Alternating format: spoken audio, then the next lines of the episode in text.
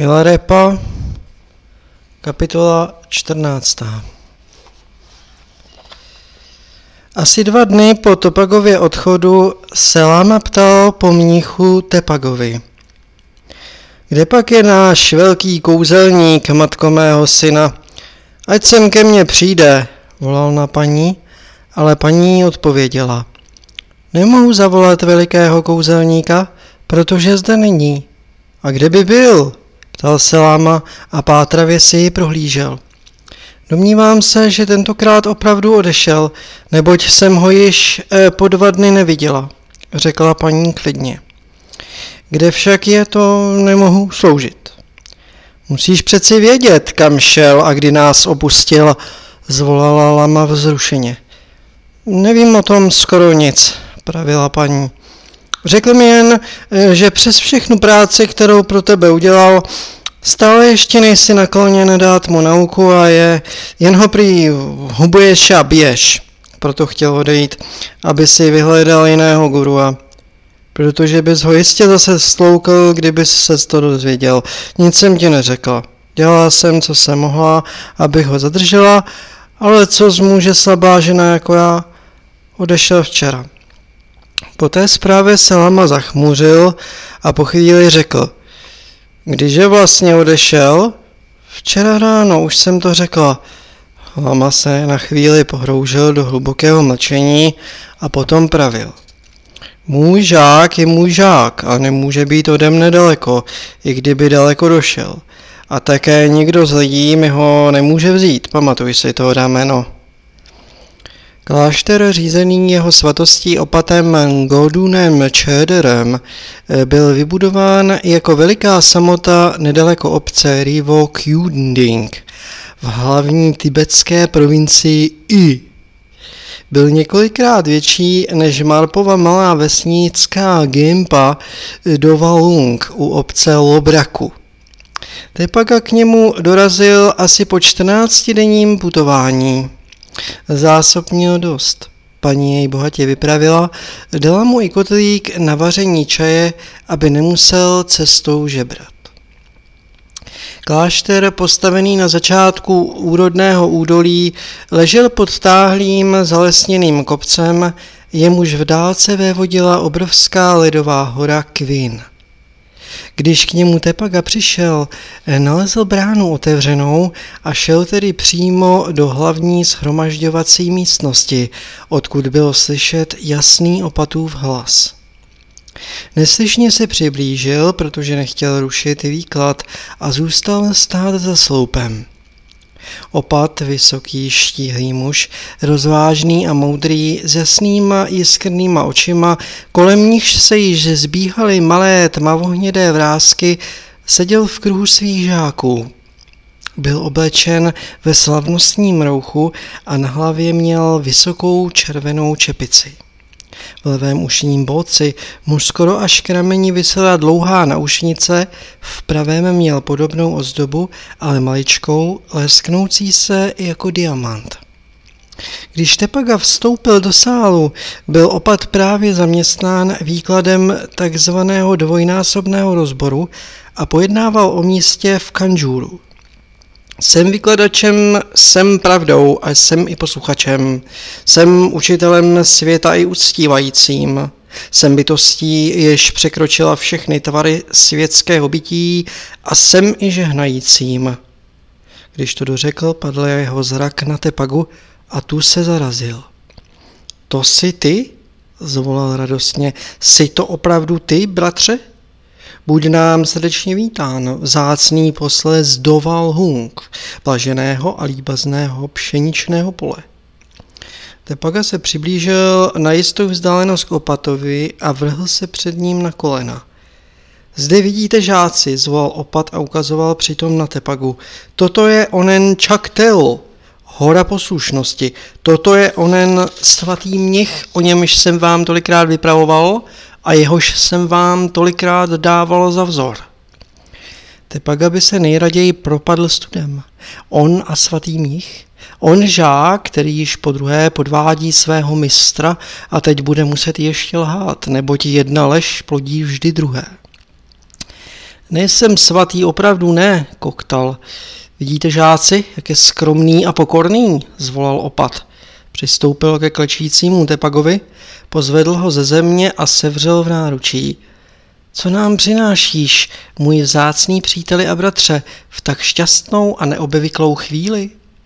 Tibetané, alespoň ti, kteří jsou oddáni některé duchovní cestě, jsou ochotni spatřovat ve všech náhodinných i nenáhodinných schodách a okolnostech symboly pokroku nebo nezdaru na duchovní cestě.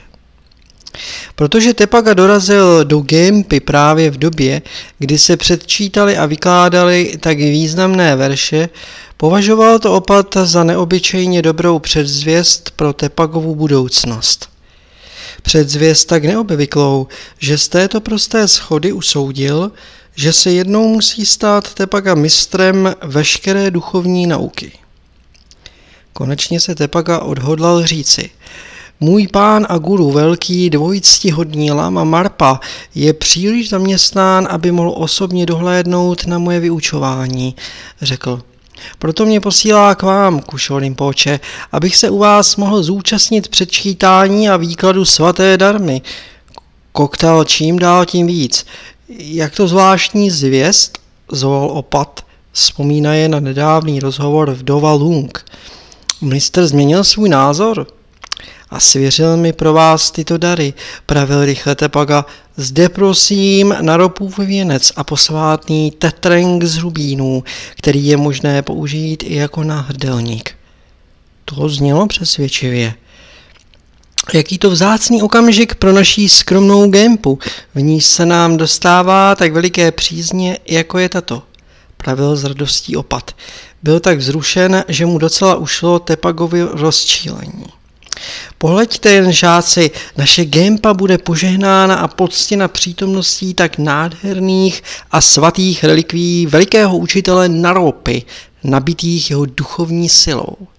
Relikví hodných zlatého čertenu. To je událost tak zásná a tak neobyčejná, jako květy Dumvary. Eh, žáci je třeba tento vzácný okamžik přijmout s patřičnou úctou. Na to přerušil svůj výklad písmem v místě, které bylo tak příznivou předzvěstí pro Tepagu a které je od té doby známo po celém Tibetu jako Chaktel, hora poslušnosti. A nyní přineste rychle korouhvé vlajky a obřadní slunečníky a také trubky, tympány, kangligy, ragdongy, ať zazní zbožná hudba k poctě tak vzácných a jedinečných svatostí. Když byly ceremonie odbyty a relikvie pětně uloženy do stříbrné schránky v podobě miniaturního čertenu na nejvyšším otáři, odvedl si opat hosta do svého pokoje, kde s hlubokým pohnutím přijal od Tepagy mistrův dopis. Sejmul z hlavy klobouk a položil dopis na čelo. Pak se modlil za přijetí milosti, aby správně pochopil význam dopisu i jeho obsah. Psaní znělo – Protože veliký kouzelník, jak víš, netrpělivě usiluje o nauku, posílám ho k tobě, abys mu za mne udělil všechno zasvěcení a požehnání, která si sám během let ode mne obdržel. Dávám ti k tomu plnou moc a posílám ti darem na ropu věnec a rubínový růženec, obsahující sílu jeho ducha. Jaká to důvíra ke mně, nehodnému, jaká to podsta od samotné horitého Paovi, adepta přímé cesty. Ovšem, že ti dám zasvěcení i požehnání, jak přikazuje mistr. Přemýšlel jsem již o tom, že tě sem jednou zavolám a teď si dokonce sám přišel. Za to můžeme děkovat jedině Guruově milosti a jeho požehnání. Tepaga byl touto řečí vnitřně zahamben, ale naplnila ho i, údiv, i údivem. Smím se zeptat, Kušo Lax, proč jste si přál nezavolat? Jestliže smíš, stejně bych ti to řekl, neboť když už si tady, bych tě rád požádal o jistou laskavost. Jsem opravdu zvědav, čím by vám mohl posloužit člověk jako já. Mám několik žáků v Kangu, Takpa a Kongpa a také v Jarlunu, řekl opat. Při svých cestách ke mně byli již několikrát oloupeni bezbožným lidem z Jepa, Jama a Kyangdilu. Když mě chtějí navštívit, aby zde studovali, nemají na neštěstí žádnou možnost dát se jiným územím. Proto tě prosím, veliký kouzelníku, jdi a potrestej ty lupiče tím, že na ně a na jejich lidi pošleš kroupy. Učiníš-li tak, tím ochotněji tě pak zasvětím a požehnám ti. V té chvíli Tepaga trpce litoval svého osudu, který mu dal do rukou tu proklatou moc a myslel si, proč jen zrovna já musím být nástrojem pomsty, kamkoliv přijdu? Proč jen zrovna já musím činit bezpráví a působit zlo, když tolik toužím po dobru? Věděl však, že kdyby se zdráhal, byla by to neposlušnost vůči novému učiteli, vlastně vůči tomu, koho chtěl nyní přijmout za užitele. To by byla bezmála tak strašný hřích, jako kdyby neposlechl svého skutečného gurua a k tomu by ještě mohl ztratit novou příležitost přijmout svatou nauku. Věru, že nemám jinou volbu, myslel si Tepaga. Po dvou dnech, když ho opat nechal trochu odpočinout, opatřil ho vším potřebným na novou cestu a rozloučil se s ním. Nejlépe bude, když pojedeš přímo do Jepa, je to právě e, uprostřed o něch dvou území a v horách na tou obcí je opuštěná Salaš. Nikdo v ní nebydlí. Vím to dobře, nebo jeden z mých žáků tam tudy právě projel. Chceš-li, můžeš si ho vzít sebou jako ochránce. Ale Tepaka si tentokrát nepřál žádného ochránce ani předříkávače. Začínalo mu být čím dál jasnější, že všechno kouzlo spočívá jen v něm samém. Zdávalo se mu někdy, že celý svět je v něm uložen jako temný mrak. Může jej vzbouřit k činnosti nebo utěšit podle své vlastní vůle. Kdo je však ono já, které tak může činit a v němž je to všechno uloženo, v němž se to všechno odráží jako v zrcadle? Tato otázka se v něm mimo děk drala do popředí, ale byla naprosto nezodpověditelná. Tělo a příroda byly jedno a to též. Démoni, možná i bohové. To byla druhá skupina věcí, ale co je ono já, které to všechno ovládá a pozoruje, živí i osvětluje? Cítil, že kdyby se mu dostalo odpovědi na tuto otázku, byl by zřejmě již velice blízko osvobození. Vzpomněl si na mistra, jak se ho kdysi hned první den ptal na poli pomoci. Proč vlastně tolik spěchá, když pravda bytí je patrně všude? Není snad ono já tím záhadným bytím, které je právě všude? Věc se zdála být na první pohled prostá, otázka samozřejmá, jen cesta k odpovědi zde dosud nebyla, tu dosud neznal. Pokud šlo o vyvolání bouře a krupobytí, byl Tepaka tentokrát klidnější. Ta záležitost není jeho věcí. Provede ji ale jen jako nástroj těch, kdo o ní mají zájem. Být pouhým nástrojem to osvobozovalo. Celý svět i se mnou samým je možná jen nástrojem něčeho, co je neznámé, myslel si. Kdyby pro člověka existovala možnost to poznat, pohnul by zřejmě celým světem, ale to už by mu na tom jen málo záleželo. Druhého dne přijel na místo, kde měl být proveden živelní zákrok. Starou, pobořenou salaš v děje pán našel snadno. Stála nedaleko vodopádu, hluboko pod průsmykem, kterým právě projel. Všude kolem ní byla midesa stopy lidí i zvířat, svědčící, že chata je občas používána kočovnými dokpy, kteří tu v okolí v, v, v kůli vodě shromážďují svá stáda. Stráně a rokle byly plny růžových ocůnů, žlutých i bílých narcisů a jiných horských květů. Jel tentokrát na mesku. Půjčili mu ho, aby nemusel putovat pěšky. Přivázal zvíře pod stavení, které se stářím skoro rozpadlo a vstoupil do místnosti. Byla tu jen jedna místnost s otevřeným oknem a tak v ní začal i hned konat přípravy k obřadu. Šlo to rychle, daleko rychleji než kdysi v Kiangsa anebo v Yamdaku či Tulungu. Ale právě v okamžiku, kdy již měla vypuknout bouře, zažíhaly se blesky a začal rachotit hrom, vbelhala se do místnosti stará žena. Za ní se táhlo malé stádečko hnědých kos, které vypadaly jako srny. Kale Žák pozdravil Tepaga, ale dále si nemohl ženy všímat, neboť krupobytí se již hnalo nad průsmykem a bylo třeba je řídit, jinak objem hrozilo vážné nebezpečí. Tak to si ty, mohla jsem si to myslet, že to není samo od sebe, tak z čista jasná, řekla žena. A z čeho budu živá, když budu zničena má země, to tě nezajímá, to je ti jedno, co? Vy Bény Angakpové, vám je všechno jedno, jen když vám dobře zaplatí, říkala kašlala a tloukla se kosnatýma rukama do hubených prsou.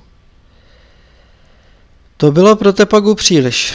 Nemohl se dopustit krutosti na ubohé stařeně a proto řekl, babičko, nakreslete si rychle tadyhle tím dřívkem plán vašeho pole.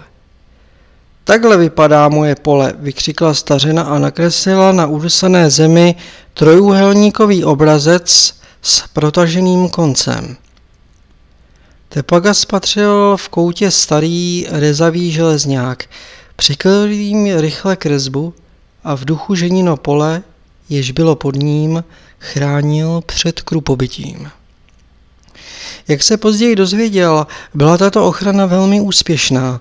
Stařenino pole zůstalo svěží a zelené, jen jeho malý cíp, který na obrázku přečníval z poklopu, byl zničen kroupami a vychřicí a zaplaven přívalem. I později prý zůstalo toto pole před kroupami, které od té doby mnohokrát potoloukly všechno kolem, vždy ušetřeno. Když bouře ustala, Osedlal Tepaga svého meska a rychle odjel. Zachatrčí se ohlédl a ze sedla volala na stařenu. Řekněte těm lidem tam dole, babičko, aby již neolupovali žáky opata Ngogduna Čedora a nejednali s nimi špatně, jinak se to bude opakovat. Stařenka padla na tvář a volala Kalefe, plamakušo, kalefe. Provázej vás nejvyšší milosrdenství. Toto Tepagovo varování neslo prý rovněž dobré ovoce. Venkovské obyvatelstvo Tibetu má odjakživa ve velké vážnosti divotvorné zákroky a i když se obává jejich tvůrců, chová k nim hlubokou úctu a oddanost. Přepadání pocestných v zemi Teby, dosti obevyklé, prý v tomto kraji ustalo navždy. Než dojel k průsmyku, našel Tepaga těla několika mrtvých ptáků sražených bouří a krupobytím.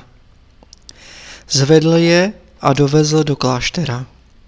Tam je položil na zem před Ngondun Chedora a pravil, důstojný učiteli, přišel jsem k vám, abych nalezl svatou nauku, ale byl jsem nucen kupit hřích na hřích. Pohleďte, co jsem způsobil a mějte prosím soucit s tak velikým hříšníkem. Ale opat se ho zeptal, máš dojem, že si to způsobil sám? Ovšem, přisvědčil Tepaga, kdo jiný? Jestliže si to opravdu myslíš, pak si ovšem hřešil. Představa, že sám si činitelem je vždycky zpěta s představou hříchu ba dokonce s největším z hříchů, s hříchem proti lidské přirozenosti, jak by asi řekl náš dobrý guru. A kdybych si to nemyslel, nebylo by hříchu? ptal se Tepaga. Hřích je, jak sám nahlížíš, právě jen promysl. Když myšlenky zmizí, zmizí i pocit hříchu se všemi jeho následky. Jak ale může mysl zmizet? Obrátíš-li dovnitř na místo ven, ponoří se do svého pramene a ty místo utrpení zažiješ svobodu a nejvyšší štěstí. Ale pak jsou to zřejmě jediné myšlenky, eh, kdo nám zastírá štěstí, zvolal Tepaga. Přesně tak, bratře, řekl opat. Myšlenky vytvářejí rozmanitost na místo jednoty a způsobují zatemnění našeho vlastního světla. Tepaka se zamyslel. Mám za to, že schopnost ponoření myšlenek do sebe je duchovním majetkem budhů a bodesattvů, ale co ti ostatní ti také nehřeší, nepřipouštějí si myšlenky hříchu, i když konají špatné činy? Řeší, bohužel, ať na hřích myslí nebo nemyslí, řekl opat, nebo jejich zlo je důsledkem sobectví, jehož pramenem je zlopi, zlopověstná síla chtění. To vše je nutné vyrovnávat novou a novou karmou. Osvícený vůbec nic nechce, zeptal se Tepaga. Žije v harmonii s tvůrčí silou světa, která je dokonalá a proto nejvíš dobrá a spravedlivá. Proč by měl chtít víc, než co ona dává? Promysl bez žádostí, proto žádná nová karma nevzniká. Těžko může takové činy posuzovat člověk nevědomý. Což osvícený nemá žádné pohnutky k činům? Pohnutky ovšem má. Ne však ze sobectví, ale jen jako pokorný nástroj nejvyššího. Tepaka se znovu zamyslel a potom smutně řekl, mám ještě asi daleko do stavu mudrců, nebo je mi teď velice líto toho, co jsem způsobil, hlavně smrti těchto nevinných ptáků. Ale opat se jen usmál a pravil, nezoufej nad nimi, veliký kouzelníku, není příčiny tak slabožské bázni, není tě důstojná. My žáci bílé dynastie gurů, svatého Tylopy, Naropy a Marpy, známe přece prostředky, které dovedou zachránit i nejvyššího hříšníka a zahnat jeho hříchy. Jako jediný dobře hozený kámen může najednou zaplašit sto ptáků. Věz, že všechny bytosti, které byly tvými kroupami zabity, přijdou do vyšších stavů a jednou, až dosáhneš budovství, se zrodí jako tvoji žáci. Až do té doby je chci ochraňovat, aby snad neupadly do nižších forem bytí. Proto se uklidní. Tak utěšoval opat Tepagu, ale neznělo to asi příliš přesvědčivě, neboť i když Tepaga nic neříkal, bylo na něm vidět, že v něm hlodá červ pochybnosti. Lama si toho všiml. Pochybuješ. prokážu ti tedy pravdivost svých slov. Setrval chvíli se zavřenýma očima, jako by se modlil, potom zatleskal a všichni ptáci rázem obživili a vyletěli oknem. Kia psučivo, zvolal Tepaga, to je úžasné, Limpoče, vy jste svatý muž. Viděl, že se dostal do společnosti někoho, komu byly svěřeny podivuhodné síly. Litoval jen, že nenašel více ptáků zabitých kroupami, aby i oni mohli být znovu oživeni. Nejsem svatý, řekl opat. Tyhle divy a kouzla nejsou žádnou známkou svatosti, jsou jen opačným druhem čarodejnictví, než kterému jsi byl vyučen ty. Toť vše. Druhého dne zasvětil opat Tepagu do úvodních cvičení zvláštní mandaly zvané Gaipadorje, jejíž závěrečné zasvěcení sám nedávno obdržel. Obřad se odbyl v klidu, neokázale a bez svědků v opatově pracovně. V podstatě v těchto úvodních cvičeních šlo o přípravné meditace jógy velikého symbolu, které se obvykle používaly jako úvod pro většinu nauk lamaistického tantrismu. Kdybyste dovolil, Kušo, rád bych se nyní uzavřel do samoty v některém z vašich kangů. Je-li zde nějaký volný, abych se mohl plně věnovat těmto cvičením a správně je provádět prosil Tepaga. Některý z nich již jistě bude volný, řekl Lama, ale bylo by pro tebe ještě lepší, kdybys mohl trávit odloučení v nějaké jeskyni, neboť těmito cvičeními se nejlépe daří v naprosté izolaci. Je zde v okolí něco takového, nějaký oddělený kamkang nebo rité jeskyní poustevna? Nedaleko na protějším svahu tohoto údolí je to jen malá jeskyňka, spíš prohlubeň ve skále, ale pro jednoho docela postačí. Musíš ji však učinit obyvatelnou. Dlouho v ní již nikdo nebydlel. Nedalo to příliš mnoho práce. S pomocí dvou přísluhujících trapů Tepaga jeskyni vyčistil a přinesl do ní několik otepí slámy a meditační polštář, který mu zapůjčil opat. Společně pak až na malý otvor, kterým bude podávána voda a potrava a vynášeny odpadky, zazděli úzký vchod a příbytek pro poustevníka byl hotov.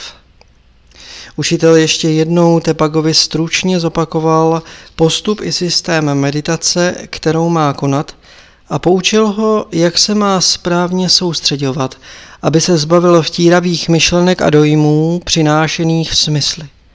Poté Tepagu opustil.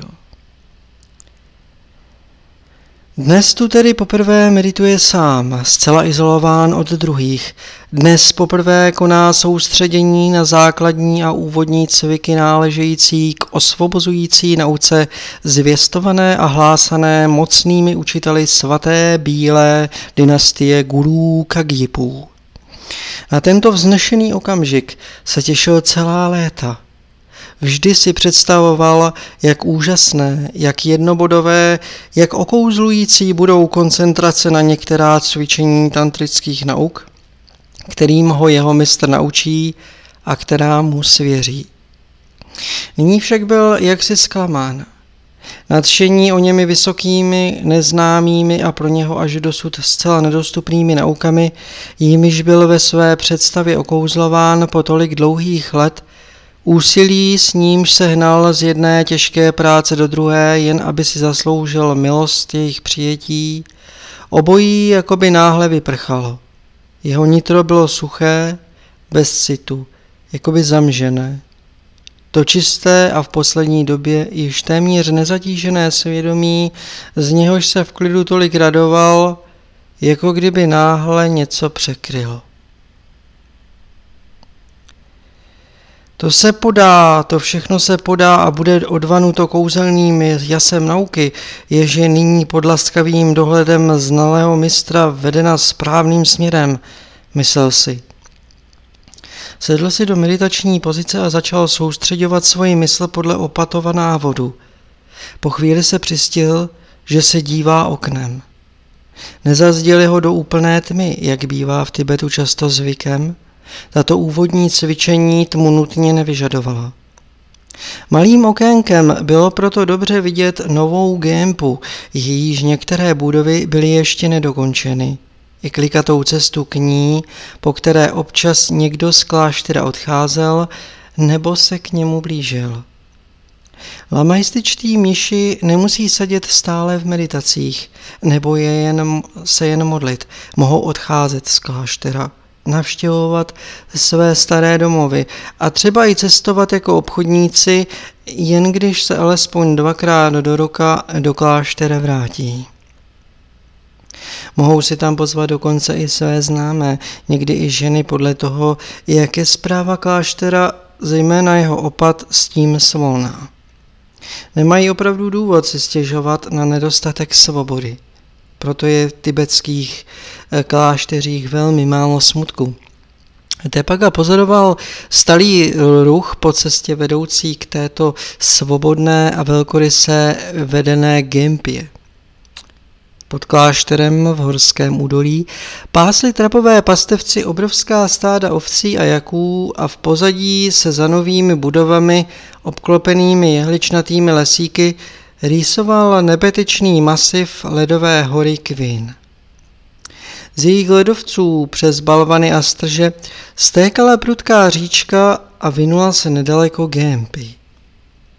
Jistě bude studená jako led, zarazil se. Takhle by to přece nešlo. O tomhle přece nechtěl vůbec uvažovat. Asi to způsobilo to okno. Upravil si sedadlo tak, aby do něj neviděl. Za malou chvíli se přistihl, že pozoruje mravence lezoucího po protější stěně. Vstal, opatrně ho se třásl na dlaň a vyhodil oknem. Pak si znovu sedl do asany, položil si na hlavu malý oblázek a zavřel oči. Pokoušel se znovu soustředit mysl, ale jak zavřel oči, před jeho duševním zrakem počala defilovat řada obrazů a neurčitých představ. Zaostřil trochu tyto samovolné vize a náhle viděl, že je vdova Lung. Všechny jeho myšlenky a touhy mířily k dova Lung. Tam je doma, tam jedině je doma. Tam jsou ti, které má rád a kterým slepě důvěřuje, bez výhrad a bez důkazů, bez pochybností. Tam je jeho domov. Ale což jogín má mít vůbec nějaký domov? Aby zapudil tyto lákavé představy, raději opět zavřel oči. Přitom sebou trochu pohnul, takže oblázek mu sklouzl z hlavy a zapadl do výstřihu řasnatého pláště. Byl to neklamný důkaz, že meditace byla opět vadná. Hledal chvíli kámen, ale nenašel ho. Stál tedy a vytřásl kamínek ze svého zinu. Pak se znovu snažil pokračovat v soustředění, ale marně. Co to je? Začal netrpělivě přicházet jeskyní, ale příliš dobře to nešlo, jen dva nebo tři kroky. Když se mimoděk rychle rozběhl, narazil hlavou o strop. Což ho opět posedl nějaký démon. Litoval, že sebou nemá křesadlo a trochu kadidla. Bylo by třeba jeskyni vykouřit. Řekne o ně Trapovi, až mu přinese jídlo. Jenže to bude až zítra. Co ovšem bude do té doby dělat s touhle roztěkanou myslí? Sám v malém rité tomu nebylo jasné. Znovu a znovu se pokoušelo soustředění, ale nadarmo. Lehl si tedy konečně na slámu a snažil se usnout. Jakmile však zavřel oči, byl zase v Dovalung. Co asi dělá jeho dobrý guru, co ctihodná matka, Darmo Dodaj a ostatní chlapci? Představoval si svého mistra, jak sedí ve svém pokoji a píše.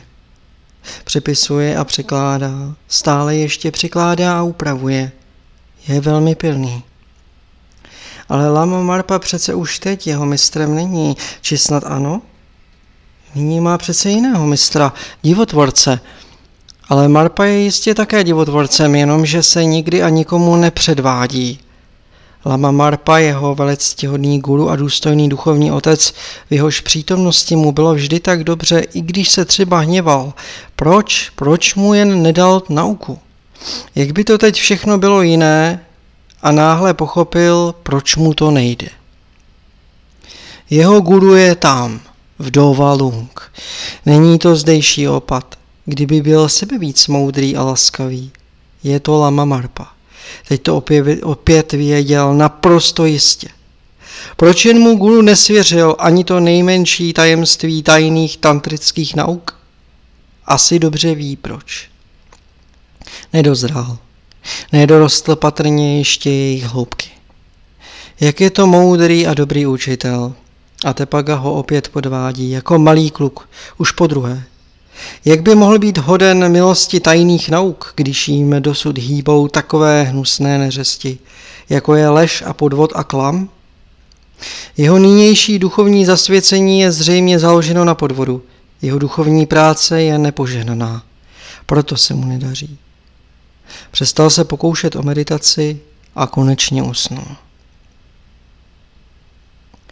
Druhého dne mu na požádání přinesli kadidelnici. Byla v ní sangua z cypřišového listí, jehličí z jalovce, výhonky kapradiny trhané za úplňku a řada jiných aromatických a dobře vysušených drog. Trapa se dotázal, proč ji potřebuje, ale Tepaga mu to příliš nevysvětloval. Řekl jen, že je zde cosi v nepořádku. Trapa tedy odešel, ale za malou chvíli Tepaga viděl, že se opět vrací, tentokrát s opatem. Veliký kouzelníků, pravil opat. Až samotné Gempě bylo slyšet bouři tvé duše. Co je to s tebou? Nemůžeš-li se soustředit? Posti se trochu. Příští tři dny mu Trapa přinášel jenom teplou vodu. Tepaga se postil jako kajícník, ale mnoho to nepomáhalo. Jeho mysl nebyla sto se spojit s meditačními náměty a stále od nich odbíhala. Nyní už věděl proč, bál se však přiznat pravdu. Jednoho dne ho znovu navštívil opat a řekl, žádám žáka, aby mě sdělil duchovní zkušenosti svých posledních dnů. Tepaga se však styděl promluvit, protože žádné neměl. Měla by tu být zkušenost alespoň částečné objektivizace, řekl Láma. Dále zkušenost přetrženého stébla trávy a přinejmenším alespoň malá znalost starého hinského cviku, jemuž jsem tě učil, pletení posvátné bráhmanské šňůry. Zažil jsi z toho něco? Tepaga se musel přiznat, že nezažil. Zkoušel jsi vůbec něco z toho všeho, čemu jsem tě učil? Ano, ale bezvýsledně, pravil zkroušeně Tepaga. Bezvýsledně? To přeci není možné, zavolal opat. Na tomto stupni vývoje nemá být nikoho, kdo by nedocíl alespoň částečných výsledků. Modlil jsem se za tebe k celé svaté posloupnosti gurů. Není přece možné, že by všichni odmítali svůj souhlas. Jak bys byl jinak přinesl dopis a dary. Snad je v tom přece jen nějaký zlý démon. Ještě jednou vykouříš tuto místnost. Pošlu ti zvláštní silnou aromatickou sangu s cizokrajinou pryskyřící z Číny. Zatím se trvávej dále v rozjímání. Nejhorší je, stěžoval si Tepaga, že vůbec nedokážu zvládnout překážející myšlenky. Nuže, nesnaž se je zvládnout, když to nejde, radil mu opat. Hledej raději v sobě jejich pramen, tím by měly zmizet sami od sebe. A nebo se prostě se vším všudy odevzdej Budhovi v myšlenkách, slově i činu, aby všechny tvé problémy vyřešil a odstranil sám. Ale v tom mi právě brání moje roztržitost. Roztržitost? Znám jedno dobré cvičení čínské, není z naší školy Tai Jin Hua Zung, či jak je nazývají, tajemství zlaté květiny. Je zaměřeno právě proti roztržitosti a také proti lenosti a ospalosti. Čínští almové říkají, že se při něm nechává dopadat světlo na slyšení. Světlo na slyšení? Tomu nerozumím, řekl Tepaga. Věta v sobě skrývá tajný význam jako většina čínské moudrosti, vysvětloval opat.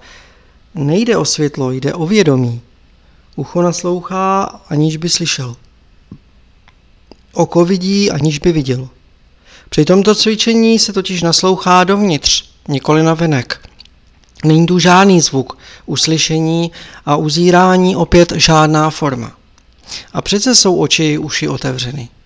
Láma kienu, divil se Tepaga. Číňané zjistili, že skoro každý jogín, jakmile jen trochu sklopí zrak, je i hned napadán drobnými duchy a démony, kteří nasazují do jeho mysli fantastické představy, čímž se mysl dostane do oběhu a začátečník ji pak těžko zvládá. Také si všimli právě jako my, že z myslí souvisí i dech. Proto učí žáky dýchat naprosto tiše, pozvolna a neslyšitelně, a toto neslyšitelné ticho dechu musí žák vnitřním nasloucháním zachytit, zatímco očima hledí na špičku nosu. Ale ani tu vlastně nevidí, nebo jeho vědomí se tam neobrací. Vědomí se stahuje zvolna, ale pevně do čela a potom stále hlouběji do středu hlavy a dále až k uším k pramenům naslouchání. Tím žák uniká všem zdrojům světa bludů. Někteří, jak jsem slyšel, přitom počítají i dechové tahy, tak jako v našem učení. Pak mysl neběží již na venek, ani nesmysly, které se jí řídí, a myšlení i dech přijdou tím do souzvuku. Je to, jak vidíš, docela prosté, ale přesto velmi účinné, jak jsem sám mnohokrát vyzkoušel. Tepaga se nyní hluboce uklonil, vysunul v úctě jazyk a ohnul pravé ucho. Děkuji za moudrost poučení, Kušo. Zkusím to cvičení ještě dnes, řekl, i když se mi zdá, že bude vyžadovat alespoň jistou vládu nad sebou a tu já teď právě nemám. Pak tě asi něco tíží, o čem snad ani nevíš, řekl Lama a bedlivě si žáka prohlížel. Možná zlé svědomí nebo nějaký hřích, myslel si, ale nenaléhal. Je vždycky lépe, když se žák přizná sám ze své vlastní vůle bez nátlaku a donucování. Tepaga se velice ulekl, neboť se domníval, že opat vytušil, jaká je pravda, ale ani teď neměl odvahu se přiznat. Je naprosto nutné, bezpodmínečně nutné, abych opět dosáhl přízně svého gurua, myslel si. Jinak jsem na dobro ztracen. Opatan Godun Čedra v duchu už vlastně za svého učitele neuznával. Nahlas ale neřekl nic a znovu se s největší snahou oddal čínským, indickým i tibetským pokusům o soustředění mysli.